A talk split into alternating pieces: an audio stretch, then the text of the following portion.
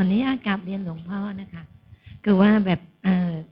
ไปไปศึกษามาหลายตำราค่ะอืมแล้วก็บางทีก็รู้สึกอันนี้เอ๊ะมันก็ไม่เข้ากับเรา เราก็เปลี่ยนไปเรื่อยอืมนะคะ แล้วก็ตอนหลังก็มานั่งนั่งพุทโธก็มีความรู้สึกทำไมเราเราไม่ได้สมาธิสักทีแล้วก็อืมมันก็จะฟุ้งไปอืมเรื่อยนะคะหรือบางทีก็เผลอหลับไปนะคะ อยากจะขอคำแนะนำคือเราจะทำอะไรนะเราต้องรู้ว่าเราจะทำเพื่ออะไร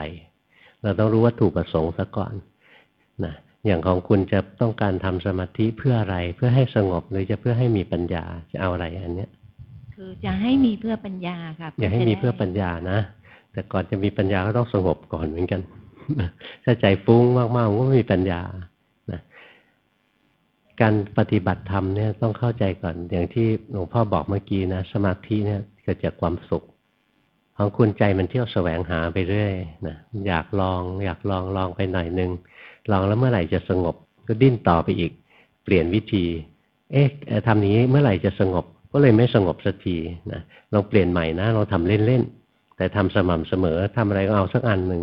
จะพุโทโธก็พุโทโธไปจะหายใจก็หายใจ จะดูท้องพองยุบก็ดูไปนะเอาอะไรก็เอาสักอันหนึ่งแต่ไม่ใช่ทำแล้วบังคับใจนะทำเล่นๆทำไปอย่างมีความสุขนะมันจะสงบเข้ามาพอมันสงบแล้วมาฝึกสมาธิอีกชนิดหนึ่งสมาธิมีสองชนิด สมาธิชนิดที่หนึ่งสงบ สมาธิชนิดที่สองตั้งมั่น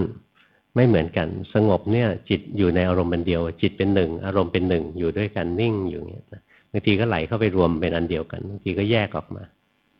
นะอย่างนี้เป็นสมถะ สมาธิชนิดที่สองเนี่ยจิตตั้งมั่นเป็นคนดู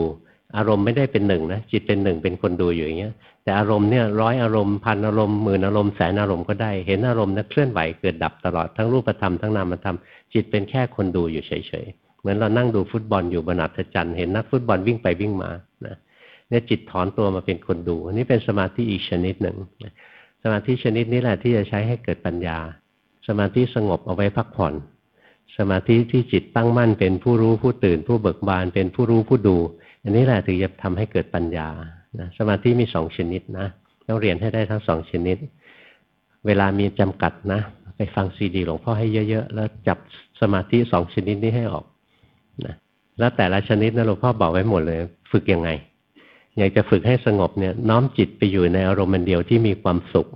นะอยู่อย่างต่อเนื่องเลย เพราะงั้นย้ายสำนักไปเรื่อยๆเนี่ยทิ้งคำว่าต่อเนื่อง แล้วก็ ไม่ว่าจะจับอารมณ์อะไรขึ้นมาเนี่ยอยากให้มันสงบ จิตไม่สงบจิตไม่มีความสุขไปเค้นมันนะงั้นถ้าจับหลักที่หลวงพ่อสอนนะอะไรมันก็สงบไปหมดอะง่ายไปหมดเลย